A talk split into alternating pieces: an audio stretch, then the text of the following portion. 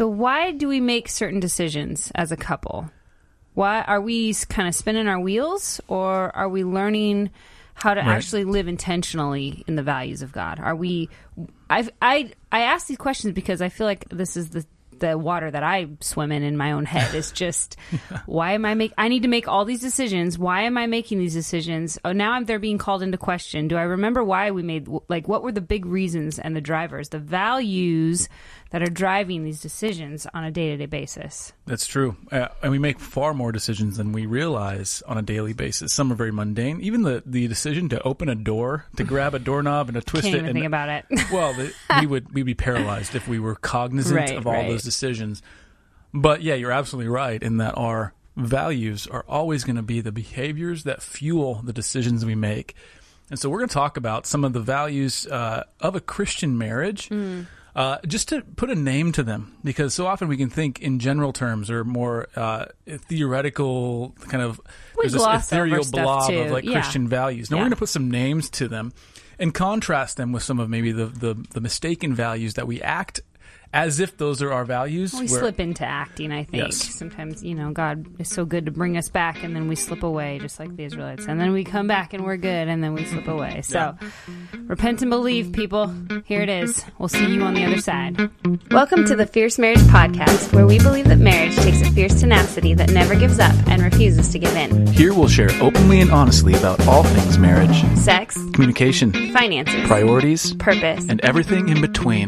Laugh, ponder, and join in on candid, gospel centered conversations. This is Fierce Marriage.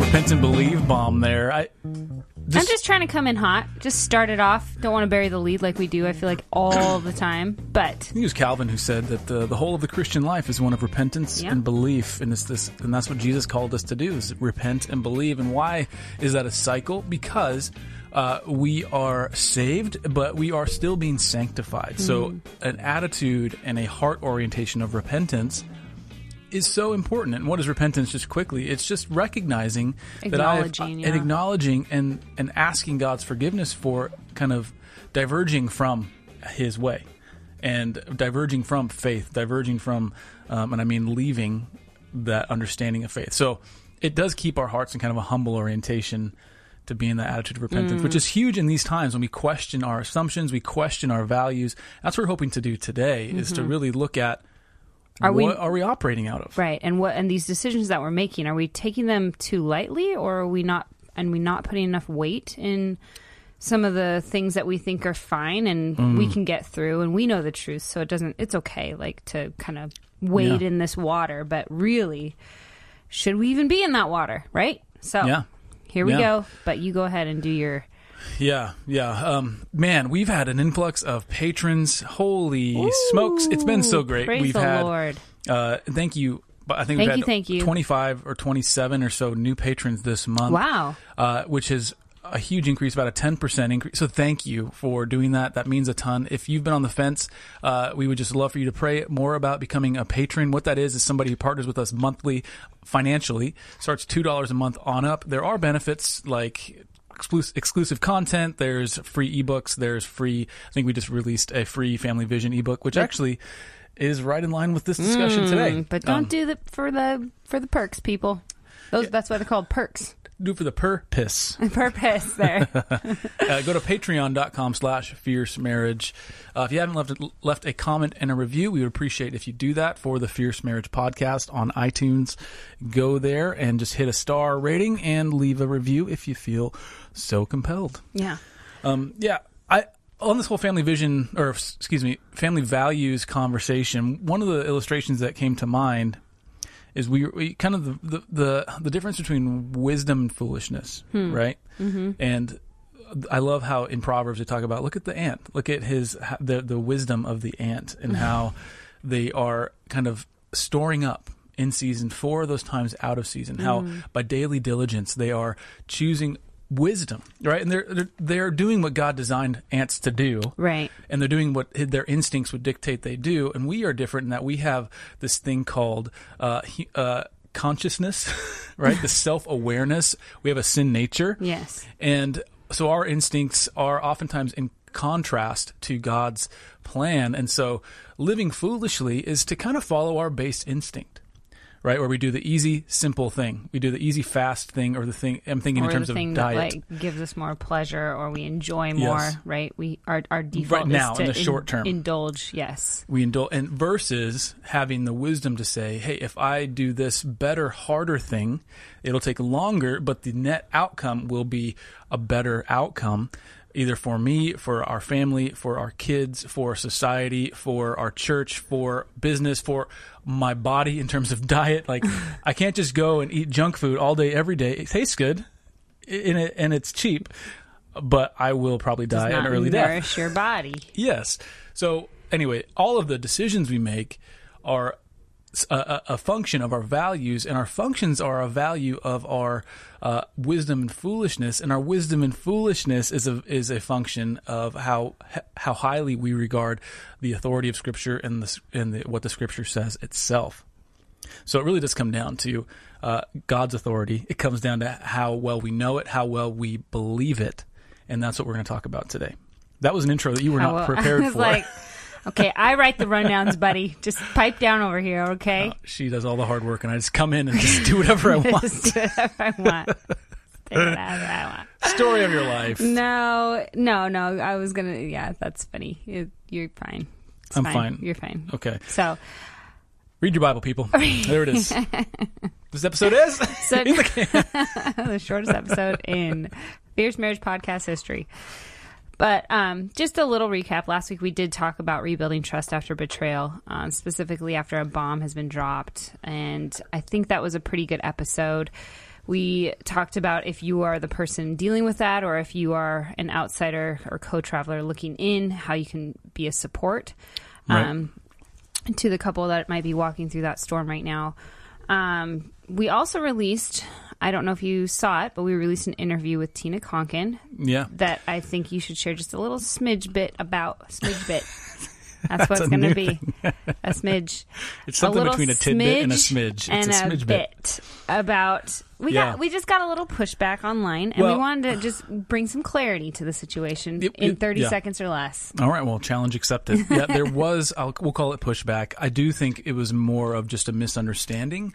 So, if you didn't listen to the episode, what happened is uh, Tina Konkin, her, her whole story is uh, just go back and listen to it, but it's essentially her husband had an affair with her best friend, and her whole ministry, and this, she wrote a book about it, it's called How God Used the Other Woman. What an inflammatory I know. title. And she's got a lot of pushback for that. Yeah. And so we wanted to interview her because she's a Bible believing, God fearing woman. Right. She's been Her husband's Family Life passed away. all these things. Yep. And they actually spent Ministries. years after the affair ministering to other marriages as Mm. a couple. So God reconciled them. Well, the pushback came when people started saying you could, you should never, um, you should never excuse an affair, n- never take responsibility as as the wife or as the, the Person person, who was who was, hurt. who Yeah. was hurt, who was betrayed. And I just want to say unequivocally that she was not excusing the behavior of her She husband. She says that I think multiple Yeah. times in the interview. there's there's kind of two uh, kind of two levels of what need to be discussed in terms of that interview. The first level is you were betrayed, and that's Mm. a terrible thing, a hurtful thing, a damaging thing, and an oftentimes a marriage ending thing. Yeah. And we even do uh, we even see in Scripture uh, a provision for a divorce in light of an adulterous affair. Granted, that's not the ideal, but there is a provision there that Jesus talks about one of the things that Tina was talking about is please don't just go right to that. Mm. Know that there is this beautiful reconciliation that can happen if the adulterous person uh, has a repentant heart mm. and you are willing to both stay at the table and work through it. There is possibility for healing and reconciliation that mm. will strengthen you. And that was the second piece of what she was talking about how God had used this horrible circumstance that there's no excuse for. And she's not saying my husband cheated because I did X, Y, and Z. Or because I didn't do X, Y, and Z. Right, but she said God graciously used that that moment to give her an introspective per, perspective Yes. on her own heart, and she realized that she had been withholding affection not just from her husband but from her own kids, and she was missing out on large swaths of life because of that. Mm. And so there's two different conversations happening there. Definitely go back and Yeah. listen to it. I think it's a very it's very helpful again if you are if you know someone who's walking through this and you're wondering how can I be supportive, how can I understand more deeply and be more empathetic, um, or if you are you know walking through reconciliation, or if you've just had a bomb dropped, you know she's it definitely brings some perspective uh, from someone who's walked through that. But the last thing we want to do is excuse sinful behavior, Right. excuse any level Definitely of not, betrayal yeah. and adultery. Those are not excusable offenses. Fierce okay? marriage, people. Yeah. stand for marriage. So, and so we don't want to shame the victims in that sense Right. and think, well, you enabled it somehow. That's not. That's not the Not at case. all. Okay, so I just want to make that really clear. Anyway, listen to the episode if you if you want to more yes, on that. yes. So this week we are going to talk about ref- reflection. Sorry, values. What do they reflect, or who do they reflect? Do our values Hmm. reflect our Savior? Do they reflect ourselves or our own selfish desires? And how do we know? Because sometimes we might be thinking we're doing the right thing, Hmm. we're living the right way, but then our motivation somehow gets skewed. We start living a little bit more selfishly and indulgently and it's okay. Like it's really a good thing. I mean, a lot of times we see this probably happening in like church ministry and volunteering um, and leadership. We can easily just kind of slip into this becoming the governing, um, the governance of our family time, of our marriage, of anything. Everything just kind of bows down to this value of church involvement, right? Um, Sure. Because of whatever reason, which we'll get into. You look like you want to say something. Well, I'm thinking of examples of how our beliefs and our values uh, evolve think- unwittingly. Yeah, and so, just okay, a quick tangible example: uh, if if I eat chocolate, like I want chocolate. I want more diet of it. chocolate. You can see where we're at, I people. want more of it. Yeah, we're we're counting calories right now because got the COVID fifteen going on over here. uh, uh, but uh, I'm down a few pounds, by the way.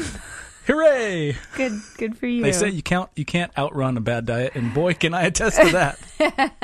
not anyway. running a bit. It's too hot. So the point is, what I'm trying to make is like if you make a little exception, what happens? You start to crave the same thing, and before you know Mm. it, you're eating that thing regularly. Chocolate's an ex- extreme example, but you could you know batter your food well, it's not like someone's like I'm gonna have chocolate breakfast, lunch, and dinner now.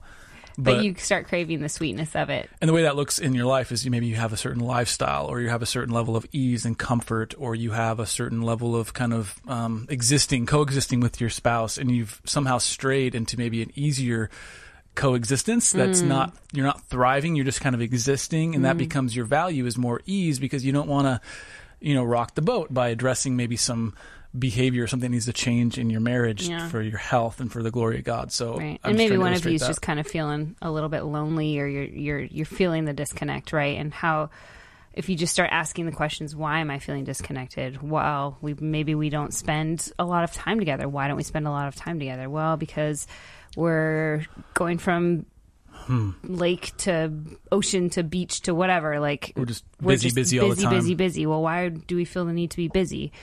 Oh, we want our kids to have all these experiences. We want to do all these things. Well, why do they need to do Right. all these things? Well, because their friends are. It's summer. This is what we do, and it's like, well, okay, why? Like, just This keep digging example. into that. Why? You know? or yeah. Or uh, we don't spend quality time together because my spouse is always at work. Well, why is why is he or she always at work? Well, to provide for what our our standard of living. Well, what is our standard of living? Right. And you realize that your standard of living is the thing that's determining The value. every other aspect of right. your life. It's governing the value. How much time you spend at home, the career you pursue, the the house you buy, the Right. And I think this gets us into to- trouble. not to con- sorry i just want to Yeah, nuance that not to say like some people have you have to work to make ends meet i get that um, but we're just saying that some of these things they happen they kind of encroach on our day-to-day existence and it's healthy and right to look at them with a biblical lens to say lens, am yeah. i valuing what culture values or am i valuing what scripture values what god Right. values and so we're trying to do that to Well, ourselves and overstate, recently overstepping. Like, am I valuing these things in the order and at the level of what God would ask of me? I guess, or what God has purposed these things, Mm-hmm. and He's out. He is a God of order, and these are the. This is the order that I'm supposed to live in, and I'm and I've got to trust. Mm-hmm. That when I don't feel it in those moments, that God is right and I am wrong, and I'm going to live and walk in that discomfort until I learn and my will is bent and my desires are bent to him and his purposes and then my desires will be in matching that the joy and the you know fulfillment will begin to happen and evolve and grow um, but Hmm. We we, can't do that unless Yeah. Go ahead Unless you have an outside perspective Yeah. and you, you're um, asking those questions and we had a really digging into it I think, eye-opening conversation with a friend of ours yesterday, Jennifer Murph. Mm. She does millennial. Her and her husband Justin do millennials for marriage. They do more statistical type research, Mm-hmm. and she's also and she's a doctor of I forget what her doctorate's in. Brilliant yeah she's Brilliant a professor people, both of them. and- yeah and she anyway she runs a nonprofit her and her husband both are running this nonprofit that basically fills in gaps in the church in the Middle MENA East. region which Oh, is yeah. Middle East and Northern Africa region and our perspectives were like man we were just we are seeing things through such a western american lens yeah and asking questions that are completely like off in left field many times when we could see what God is doing in the global church, how it, how it Mm. gives us context, and our values tend to kind of like shift in those moments right we, we we start to value more the global work of God and less the local right comforts of our own lives and our own existence. It's really So- challenging. Let's define values quickly. I think we've said it a few times, but let's just be clear about what we're saying values are. Values are beliefs that drive the decisions we make.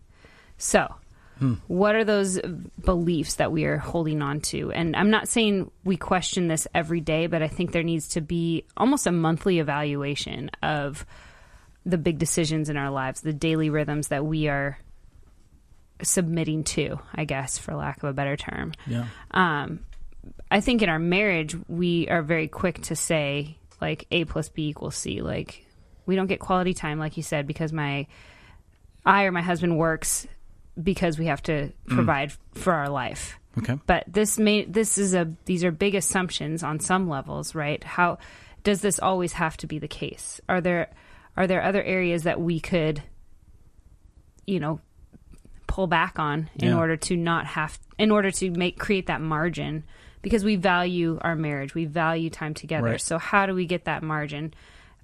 A plus B never equal, never all. It doesn't always equal C. It's not always that simple because if if that's the case, then we're assuming too much. We also might be assuming or overlooking the fact that what if what if our spouse is overworking and why are they doing that? Are they finding value in an identity right in in their career?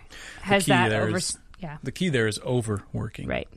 We're not saying Right. working. Like you have to have a, you well, have that's to what I'm provide. saying. Yeah. Yep. Yep. But overworking it implies that word implies that there is an imbalance there. And I guess I want to stress just It's the unsustainable. just how easily we can slip into that i think as christians i think we can at least i tend to take a good thing and sometimes can you know run it into the ground and then it's no longer a god thing but it's a it's a selena thing right Right. We take uh, a biblical concept and we weaponize it, Mm-hmm. and that's how. And and by and we don't weaponize it. Uh, a lot of times, it's it's unintentional. right So, for example, hard work, diligence, wisdom, uh, being a, a, a, a uh, what is it, a prudent uh, Mm. business owner or employee or whatever that role is, and stewarding that to the glory of God. That's a biblical idea. Mm. Now, how we weaponize it is, is when we say that and we say it's biblical. I'm a hard worker. I, I Mm. am doing this, and this happens so often in the church. You mentioned it earlier, in the, with with church involvement Mm-hmm.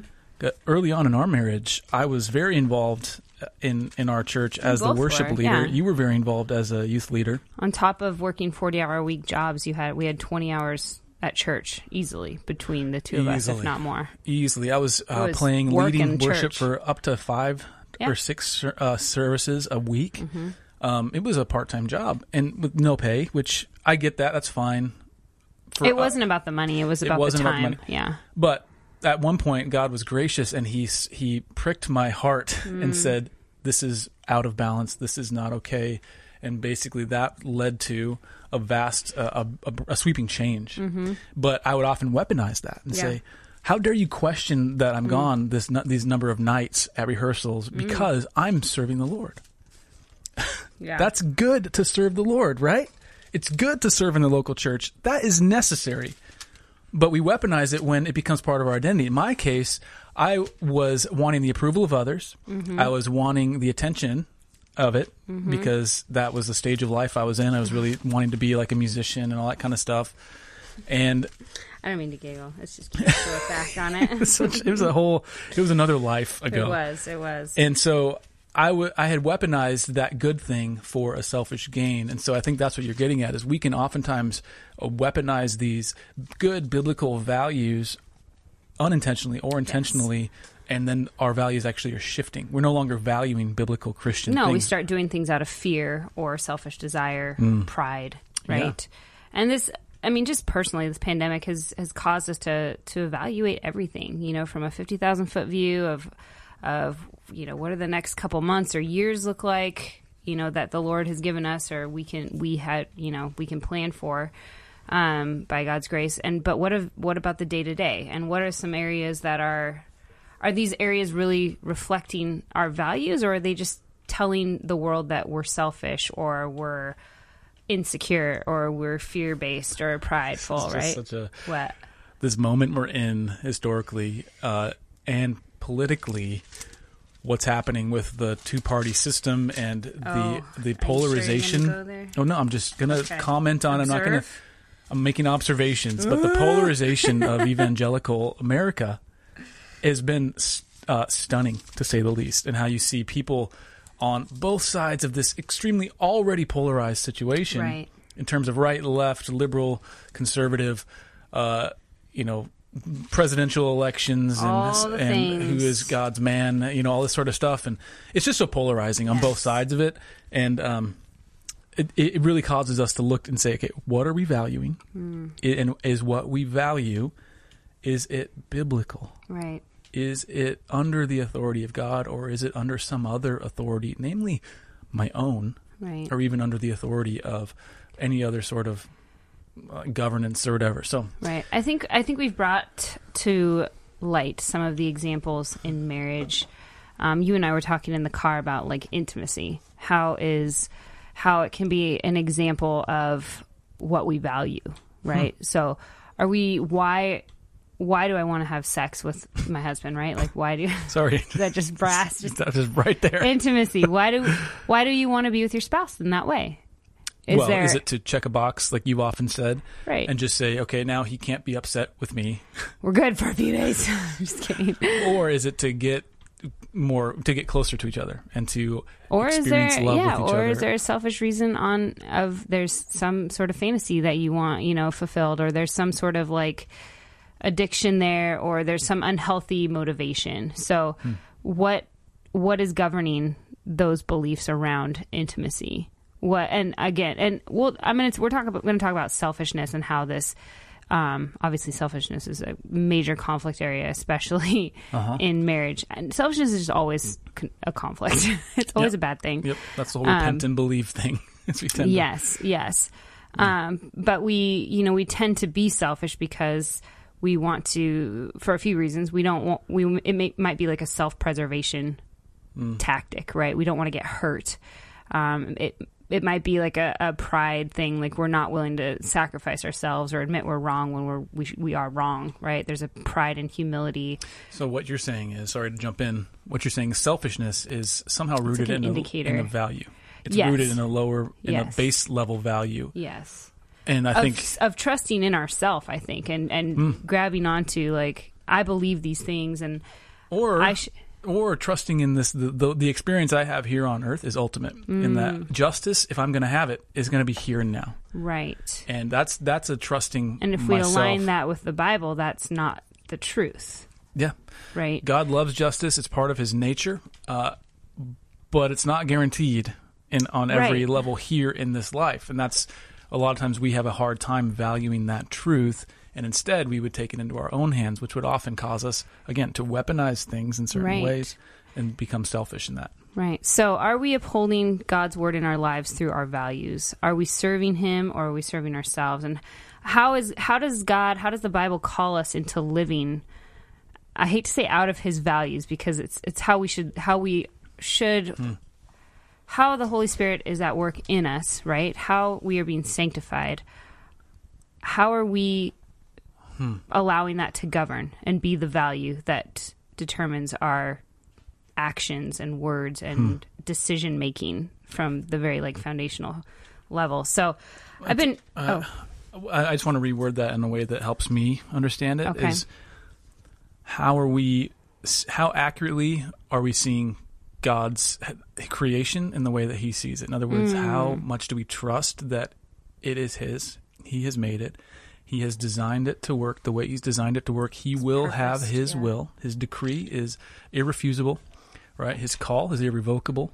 Uh, what he decides is unchangeable in many ways, and uh, are we seeing it, the world and valuing the world the same way that he sees and values the world? One of the things that we talked about is getting to know God, and so the only way we can really know that is if we get to know Him. We're going to talk about that later. I don't want to jump the gun here, but No, yeah, I mean yes and no, but Well- it's kind of thematic, I think, through it all. But so as we align, and then I want to say it here because I feel like it fits. say it. as we align our view of things with God's view of things, Mm-hmm. we we align our values with His. Right. Uh, it's helpful to know how we know God. Okay, so they're theologically speaking, these aren't complicated concepts. So I'll prof, and I'm not a pro at them, but essentially, there's two revelations, so to speak, in terms of just theology, right? The doctrine of God. There is the there is general revelation, which is in Romans. Um, I think it's in uh, well, no, it's it's we see it in Psalm 19 where David says, "The heavens are telling the glory of God, and the firmament proclaims His handiwork." Um, so general revelation is It's knowledge of God that we get from that's Creation. Mm-hmm. not from yeah from creation, from how we're made, from how He has made the earth. Right? We, we no one looks at. I love Matt Chandler. he has this illustration. He's like, no one stands next to the Grand Canyon and says, "Look how amazing I am." right? right, Something to that effect. right, right, They stand next to the Grand Canyon and they marvel. right. Who has made this this this thing? Who has It's yeah, whose majesty am I witnessing in this place? Hmm. That's general revelation. And there's also kind of an internal general revelation where you could ask anybody who, even if they say they don't believe in God, or even if they're agnostic and they say it can't be known if God hmm. exists, or if they're atheistic and they say God does not exist unequivocally, you ask that person, okay, is it okay to, and name some moral line that you could cross, right? To kill somebody or to X, Y, or Z, whatever that insidious moral thing is, are, is it okay to do that? And they would probably tell you, well, no, it's not okay. I'm not a sick person, right? And you say, mm-hmm. well, why? Because it's just not. Well, and they would probably make some argument out of evolution or something like that. But the bottom line is that moral code is imprinted on us. Hmm. It didn't come from anywhere else. It's in us. And that is a general revelation, and it's it's what Romans in Romans one. So he talks about what can be known about God is plain to them, talking about the unbelievers, because God has shown it to them ever since the creation of the world. His invisible nature, namely his eternal power and deity, has been clearly perceived in the things hmm. that have been made. So they, this is Paul talking again to the Romans, so they are without excuse, for although they knew God, they did not honor him. In other words, they did not value him hmm. as God or give thanks to him, but they became futile in their thinking, and their senseless minds were darkened. Hmm. So that's general revelation. Then there's special revelation, which is we have uh, the person and work of Christ. We have the Word of God in Scripture. We have the, the gospel preached. We have the Holy Spirit illum- illumining God's Word in our hearts. And uh, that would be more of a special revelation. It's basically the general revelation is enough to condemn us. Special revelation is how we are saved, right? It's through the work, person and work of Christ. and so and through of the gospel proclaimed. values. Right. So we know those things. Thank you. We know those things. We know God, and that helps us align our values Hmm. with His. Right. And that's the challenge here. Well, and in Matthew 6, when Jesus, this talking about alignment, this was actually a good interjection that you had here. Um, Thank you. um, in Matthew 6, I've been reading through the Gospels again and just just to know the person of Jesus as much as I can because I feel like I can have a lot of head knowledge, but I, I feel like there's more heart knowledge um, to be experienced and to know. Um, That's Anyways. where that's where stuff really changes. By the way, Right, Yeah. right. And so in Matthew 6, we see Jesus um, talking about giving to the needy. He's instructing um, the people on how to pray with the Lord's Prayer, um, talking about fasting. So he's he's giving these these ways of living, right? This here's what we should align to. Here's how you should pray when you talk to God. Here's you here's how we forgive and why we forgive. When we fast, this is what this is how we should do it. Because this is how the Lord works. Like wash your face so that you know the father can only only the father can see what is done in secret and reward you he also talks about laying up treasures in heaven don't lay up he's telling us what to value right here do not lay up for yourselves treasures on earth where moth and rust destroy and where thieves break in and steal. This is matthew six nineteen. but lay up for yourselves treasures in heaven where neither moth nor rust destroy and where thieves do not break in and steal. For where your treasure is there your heart will be also. That is a verse that gets misused way too many times, and I did some work on that one. Um, So, and that wasn't even what I wanted to bring to light here, but that just God's word is just so good like that. I want to clarify one thing before you move on. I love hearing you go through this because your brain is amazing. But it's possible. So I always feel convicted like, okay, do not lay up treasure in heaven. Okay, well then should I not have a savings account? I ask myself that. Right. Should Sure, I no. should I sell everything and just do whatever the other thing is? I don't even know what that is. but- right.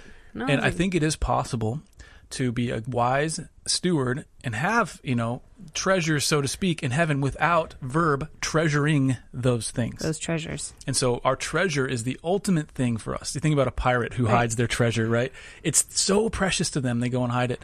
And I feel like we, when we value God's word and his kingdom in that way, everything else, Well, it's all held resource, open time, hand. talent, Yes. everything is just held an open hand. It's just a means to a greater end, which is God himself, well, and obedience it- to him. Right, and it comes into question like the rich young ruler. What was what was Jesus actually asking him? Hmm. He was asking him to give up the thing that was keeping him from him, Hmm. whether that be riches, whether that be you know the nicest camel in the area. I don't know.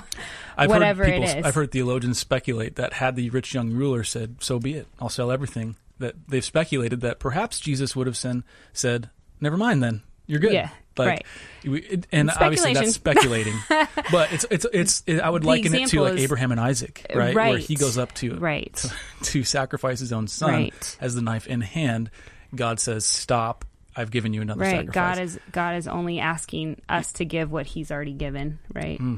and He wants our entire Jesus. hearts. Yeah. So, getting at Matthew six, talking about not being anxious. So after he's he's instructing, you know, how to pray, how to fast, how to what to value and what to lay up in heaven, and not, you know, just toil here on earth. Um, he's talking about about um, not being anxious. Sorry, I'm reading through my Bible and I was like, should I talk about the eye as the lamp of the body? And like, there's value there because if your eye is healthy, your whole body will be full of light. I mean, that's a whole value system in itself. Basically saying, "What's your value filter?" Yeah. Like, if what- your eye is yeah. bad, your whole body would be full of darkness. If then the light is in you, if the light in you is darkness, how great is the darkness? Like, whoa, no one can serve two masters. You either hate one or love the other. You can't be devoted to both. Um, you have to love one and despise the other, and that is, and they, you cannot serve God and money. So serving God and the circ- the currency of this world, right?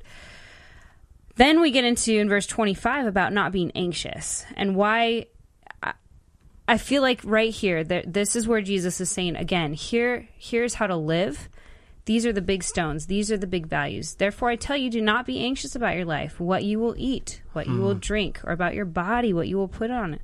Is not life more than food and the body more than clothing? Look at the birds of the air. They neither sow nor reap nor gather into barns, and yet your heavenly Father feeds them. Okay, and right before that, though, remember he was saying, don't treasure it, don't store things up here, but store in heaven. So he's saying, when you look at the things on earth, don't, don't sow and reap. Your value is not in that. Like your value is, and I is because I love you. It's because I died for you. That is where your value, in terms of like worth value, not belief value. Does that make sense? Wow. So look at the birds of the air. They neither sow nor reap nor gather into barns, and yet your heavenly Father feeds them. Are you not of more value than they? And which of you, by being anxious, can add a single hour to his span of life? And why are you anxious about clothing? Consider the lily- lilies of the field, how they grow. They neither toil nor spin, yet I tell you, even Solomon in all his glory was not arrayed like one of these. But if God so clothes the grass of the field, which today is alive and tomorrow is thrown into the oven, will he not much more clothe you? O you of little faith, therefore do not be anxious, saying, What shall we eat, or what shall we drink, or what shall we wear? For the Gentiles seek after these things, and your hmm. heavenly Father knows that you need them all. But seek first the kingdom of God and his righteousness, and all these things will be added to you. Therefore, do not be anxious about tomorrow, for tomorrow will be anxious for itself. Sufficient for the day is its own trouble. Hmm. So, again, we see the value saying, Seek first God's kingdom, seek first his righteousness. Understand that food is important, yes. The, body, the clothes are important, yes. But they're not important when you look at the body and you look at the purposes and you look at the the order of things and God's God's perspective put down on us, right? That God's word um, governing us and His authority uh, li- being lived out through our marriage. And when He says for the sorry, I, too many thoughts right now. All right. For when for the Gentiles seek after all these things. The Gentile it feels like they mm. have a short term value system, right? I, I they see what they want, they need it. It's the hedonistic part of ourselves, and we see it in our four year old. We see it in our kids so obviously, right? But we're better at hiding it as adults. we so the Gentiles seek after these things, and culture would would have us seek after these things. What what do what are marketers and people being paid thousands of hmm. dollars for, right? To They're- to create well- this this need and value to to prime you, to groom you, to get. And we're not going conspiracy theory. Let's just get down to the mm-hmm. truth No, here it's true though. what is God, what is Jesus in his words right here telling us to value? How do we value these things? By seeking God first, hmm. by allowing his word to bear weight, as we say every week, allow his authority to come into our lives and to govern us. Even when we don't feel like it, we don't like it, and it feels uncomfortable, we're going to trust. And hmm. that is what he's inviting us into is this don't worry and be anxious. Remember who God is. Remember who your creator is. None of this is outside of his control. It may feel out of your control, but this is all under his governing authority. Trust his values, trust what he's saying and the, the order and the systems that he's saying here. Life is more than just food and clothing, right? It's more than just having experiences, going out on the water or, you know, driving the nice car. Again, not saying those things are bad. I'm saying They're not worth valuing. they're not they shouldn't be the things that we don't need to work to have the nice car we don't need to work to have those mm. things are a byproduct of that sounds terrible now too i'm saying good They're things incidental. can be like they're kind of like in the periphery. If if it happens, it happens. It's a grace of God, but it's not worth. it's not the priority of, of Not the it's not what i value right Yeah. sorry okay off the soapbox you want to talk about no, christian that was, values That was fire. That was fire. Well, okay, you made some really. I mean, scripture is is fire there, and it is convicting and it is challenging. And Jesus does not pull any punches, and he is. So we have to remember. Okay, this is the book of Matthew. Matthew was written for a Jewish audience. That's why it opens with the genealogy, because they would then understand because the genealogy, they're a tribal nation. Therefore, Right. genealogies are so important, and they're seeing the lineage of Christ. He is, in fact, the Messiah. That's Matthew one. Okay, now Jesus and Matthew is is is framing everything through the lens of speaking to a Jewish audience. Mm-hmm. Okay, so now, so to make these points, Jesus is not pulling any punches, but then he's comparing them to the Gentiles. He's saying, mm. "You are the people of God. You are the Jewish people. You're the ones who have been waiting for this Messiah. He's here. right Embrace him and embrace his truths, and don't do." And Jesus is, and so Jesus is saying these things. Matthew's writing it down.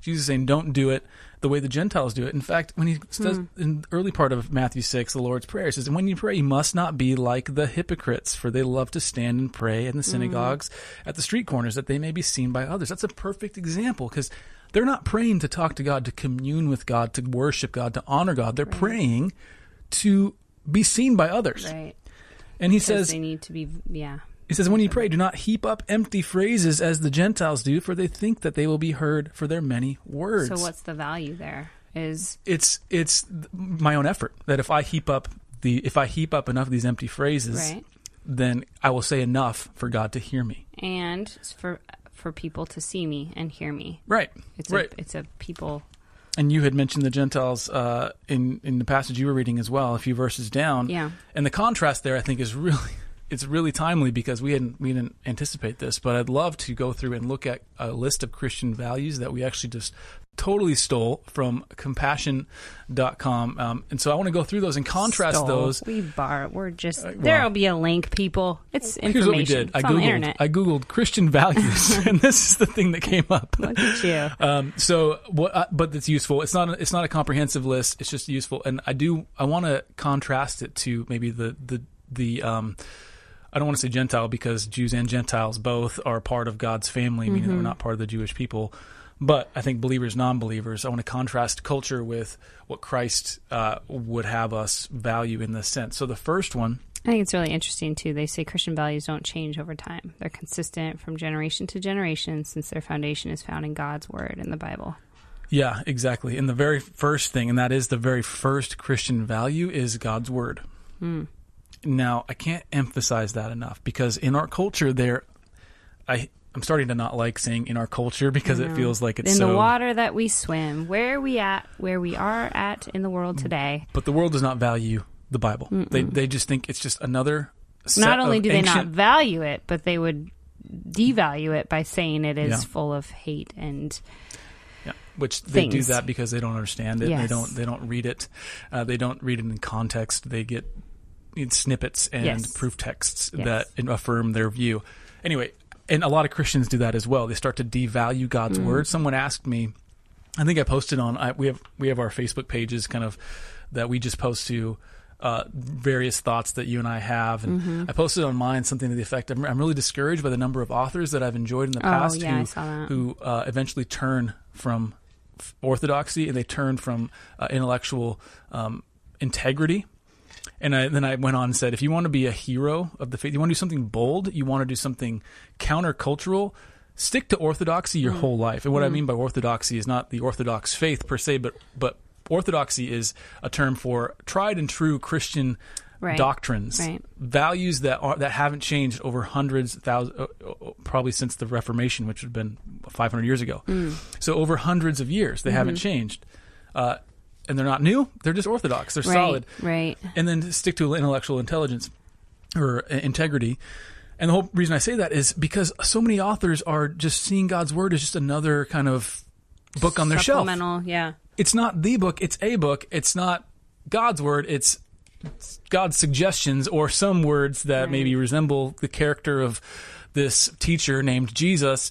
And we're saying that no, as Christians, okay, I'm using that word intentionally, Christians, people who follow the Christ, people who follow Jesus, we have to trust that his words are inerrant and he valued the Old Testament, the New Testament, there's apostolic authority, it's all passed down. We have to value the inerrancy and the sufficiency and the authority of God's word. If we don't, none of this makes sense.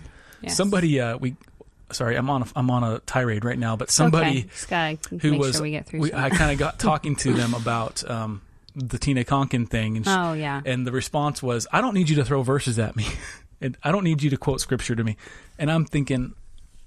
Well, I, I don't really know what else to do because uh, these these ideas are not things that we're just suggesting. Like they're things that they come from.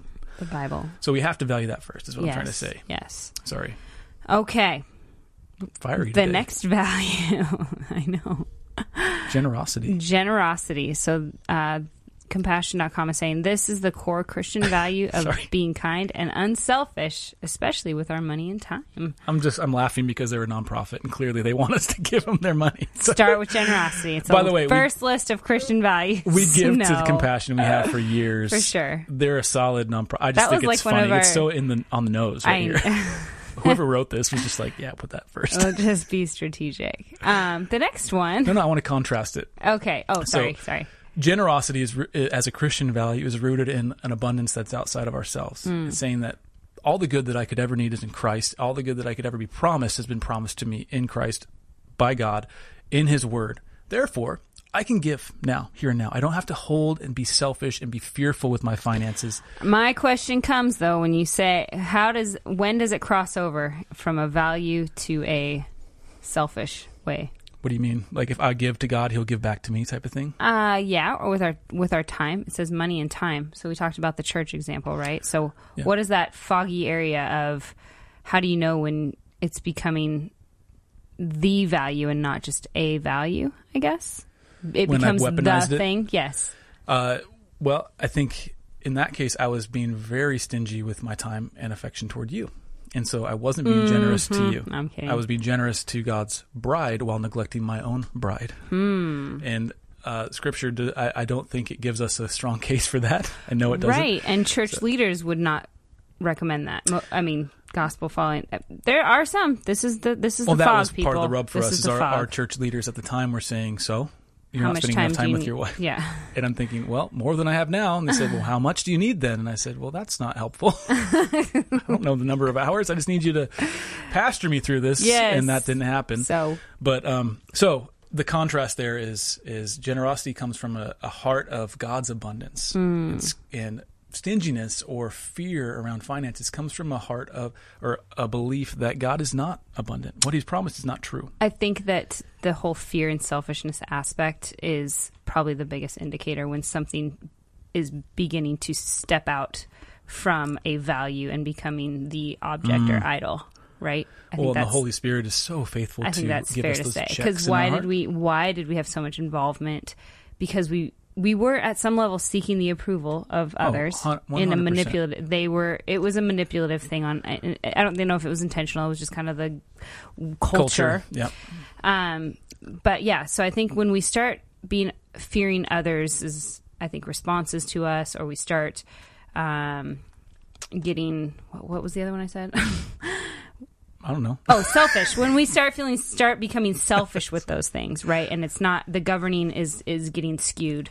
Um, I just want to highlight that because I think we can not be clear on.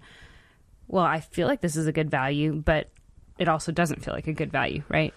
Yeah, and when the Holy Spirit, as He does, Mm. will prompt you to in, to look introspectively, that is our that is our cue as believers, who Spirit filled people, Mm. to say, God, I repent of this. Help me believe. I repent of this sin of believing something besides your truth, because it is leading me down a path that is not um, going to cause flourishing Right. around me. All right, the second one is courage. The value is characterized by boldness and confidence. It's the opposite of fear. They have a verse here, Joshua one nine. Have not I commanded? Have I not commanded you? Be strong and courageous. Do not be afraid. Do not be discouraged. For the Lord your God will be with you wherever you go. It's interesting. It's in the book of Joshua where there's a whole lot of adversity, and God was calling them out to go toe to toe, to boldly go to Jericho, to all these places. And they saw their foes and saw big, intimidating people and said, "Ooh." Mm. and then the theme of this bi- Yep. this this is be strong and courageous. And Anyways, so cour- courage is a Christian value. Um, in, It's in- not pride. In opposition, it would be f- fear. Would be the Right. the opposite. Where and again, courage is rooted in trusting God and His ultimate and my eternal security with Him. Mm. Right. Fear places this life as ultimate and my well being in this life as ultimate. it's based on me. It's again. based on me. Again, Yeah. we're we're Self- examining how these values reflect either God or they're reflecting Yeah. us. So the prayer there would be, Lord, I repent of my fear. Help Mm. me to be courageous, not so I can just be courageous, but so I can better trust you and honor you with, with the things that I say and do. Mm. Which is then modeled to Yeah. our spouse and our children. Yep. Trickle down effect. And as a family. yeah. Uh, love is the third one. Um, clearly, um, it says we love because he first loved us. First John four nineteen. Uh, one of our favorites. Uh, it's a fundamental characteristic of who God is, and Hmm. the opposite of love, I would contend, is apathy, or Hmm. just um, Not hate. no, because I would rather you be mad at me than you just not care, and not that you would hate me when you're mad at me. Like there's a difference, but I'm saying that apathy is just like if God It's indifferent. like when I know when God is disciplining me, I take comfort in that because I know that He loves me. A father disciplines the the son he delights in, Hmm. and, you, and that's not hate, but it's discipline. But it's not. And so people oftentimes contrast love with anger, or love I with say hate. love with hate is the Um, opposite. I think apathy because of I don't know. Anyway, Agree to disagree. or wrath, but wrath is is one of But I think it's that's also a sign of caring and love, right? So I guess apathy could. I think apathy and hate kind of fall into. Right. If you hate something that's a little more active, obviously apathy is like is indifference. yeah. So Indifference to me is much more terrifying, and especially in the marriage space, like when a when a spouse gets cold Right. toward the other, right, that to me is a, a big bright red flag. right, So um, I think the prayer out of that would be, Lord, help me love what you love. Help me care for the things you love. I repent of my apathy, either toward my wife, my husband, my kids, my community.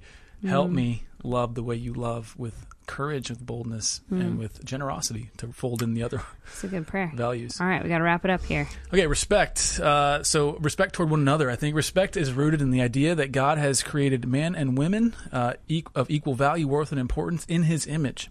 Okay, so I will respect my wife to the extent that I understand she is a daughter of the King. She has been designed by Him of equal value, worth, and importance, and is made in His image. Then, if I understand and behold that truth, then I will respect you to the till the cows come home. And I think the same goes for her husband. So I think the opposite of respect would be uh, what's the word? Disrespect. Disre specs. Uh, the opposite would be contempt, which is a mixture of anger and, and we have a whole episode on that, people. yeah, Go check that one out. It's a good one. it's a mixture of contempt and dis- uh, anger and disgust. Um, so yeah, um, okay. Hope. Yeah, the value of hope. Oh man, I just Confident expectation. I It's a hope. firm assurance in God. yes. Proverbs twenty three eighteen. There's surely a future hope for you, and your hope will not be cut off. We need hope right now, people, especially in our marriages that I feel like we're just in a hot pot, right? We're just I think we all are just boiling over with some of the big unknowns of all of our things that we could predict, right? School, um, jobs, home life, whatever. It was all predictable. We felt like we had it down, and then this scam pandemic. I don't know. just kidding. You had to go there. I know. We no, wear masks. We, We do wear wear ma- masks. We're being considerate. Um, but there's there's this whole you know something something shook up our normal and our values are being questioned and i think that needs to cause us to root deeper and not to run further right to just Mm-hmm. anchor our hope again in the assurance of god anchor our have confident expectation that god is not only going to use he's at work already he's been at work he's using this time He's never hit and he's going button. to Yeah. continue using this time for his glory and for our Yeah. sanctification for our So good.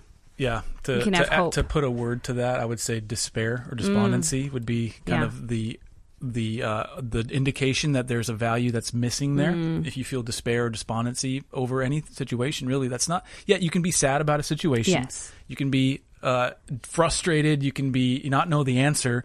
But as believers, you guys, we are called to value and to have to hold on to hope. Yeah. That is not a suggestion.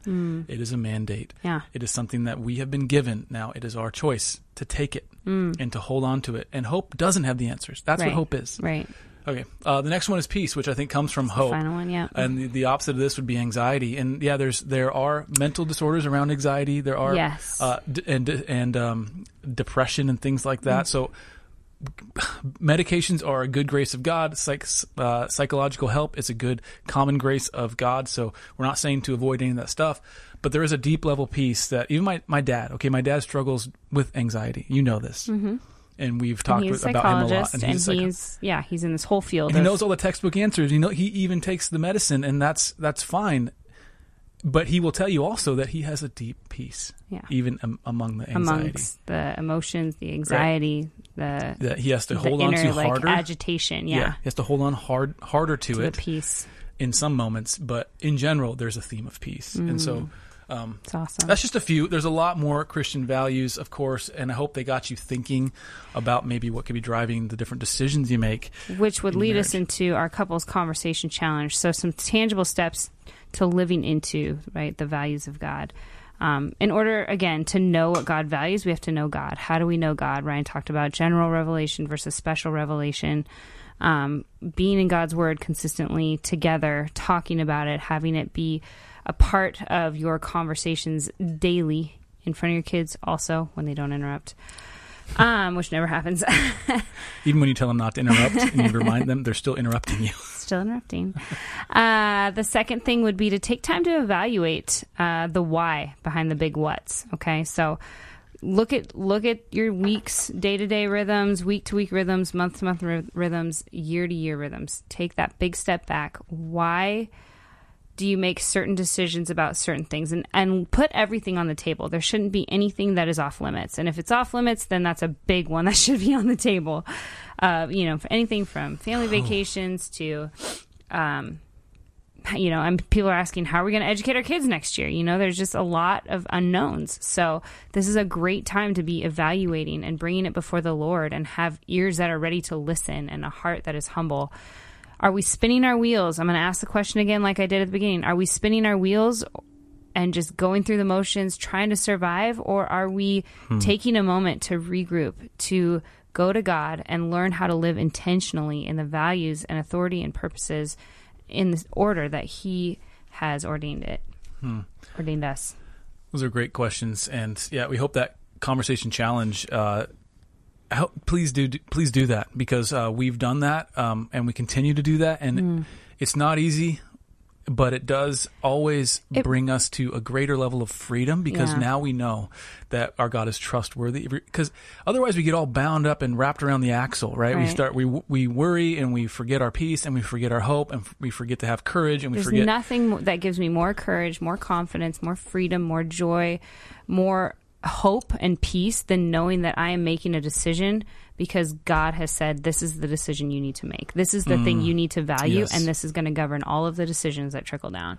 And you know what? And when we're, when we're patient to see that mm. process unfold, then the freedom right. that is had it. when the decision's made is so. It's yeah. a hope fulfilled. Yeah, it's a wellspring of life, is what the Bible calls a hope fulfilled. Yes. So good word. I'll say a prayer for us, and we'll call it an episode. Lord, I thank you so much. Um, for this time. I thank you for your word. I thank you that it is authoritative. Mm. I pray for the husband and the wife listening to this that they may be uh, looking in inside or introspectively mm. into their own decisions and their values, and they're maybe seeing some areas uh, where they're feeling convicted. I pray, Holy Spirit, that you would uh, be sweet and gracious mm. in con- continuing that conviction as you always are. And I thank you for that conviction. And I pray that you would convict us in areas where we are not living in a way that is in full light of the authority of your of your word, authority of who you are, God, and the authority of the work you've done on mm. the cross. Mm-hmm. Pray for the husband or the wife who feels hopeless right now because of their marriage. It's it's going through a hard time. It's going through a hard season, and they might feel like there's no chance for reconciliation. I pray that you would still be their hope, mm. be their light, be their courage. Uh, show them love, show mm-hmm. them how to love their spouse despite the pain. And I pray, Lord, that you would fuel that love. It wouldn't be them just white knuckling it, and figuring it out, but you would fuel it and mm. they would mm. understand it, that it is, it is otherworldly. Lord, only you can do that. I pray that you'd soften our hearts, soften the hearts of our listeners. In Jesus' name, amen. Amen. All, All right. right. So we have a, an interview going live uh, in two days, and it's it uh, I'm telling you right now, I remember when we interviewed this gentleman. His name is Sheridan Voisey. Oh, yeah. And he has an incredible story, specifically around uh, infertility. Mm. And so we're going to talk about that. Him and his wife dealt with it, and they, um, you know what? I'm he's just going to cool leave it there. accent, man. People just take he's, a listen. He's, he's, he's Australian. He's an Australian living in the UK. Oxford. Oxford, yes. his wife's his wife's a, a, professor at Oxford. He's like a radio correspondent. He's so I mean, awesome. Anyway, he took so time to talk gracious to us. to talk to us. I'm like, he's so he's such a better talker.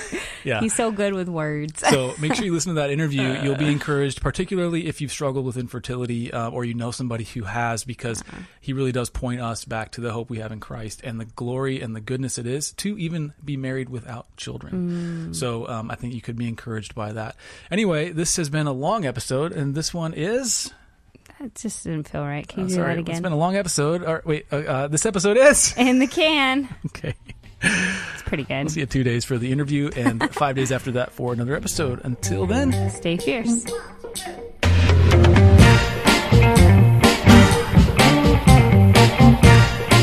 Thank you for listening to the Fierce Marriage Podcast. For more resources for your marriage, please visit fiercemarriage.com or you can find us with our handle at Fierce Marriage on Facebook, Instagram, and Twitter. Thank you so much for listening. We hope it's blessed you. Take care.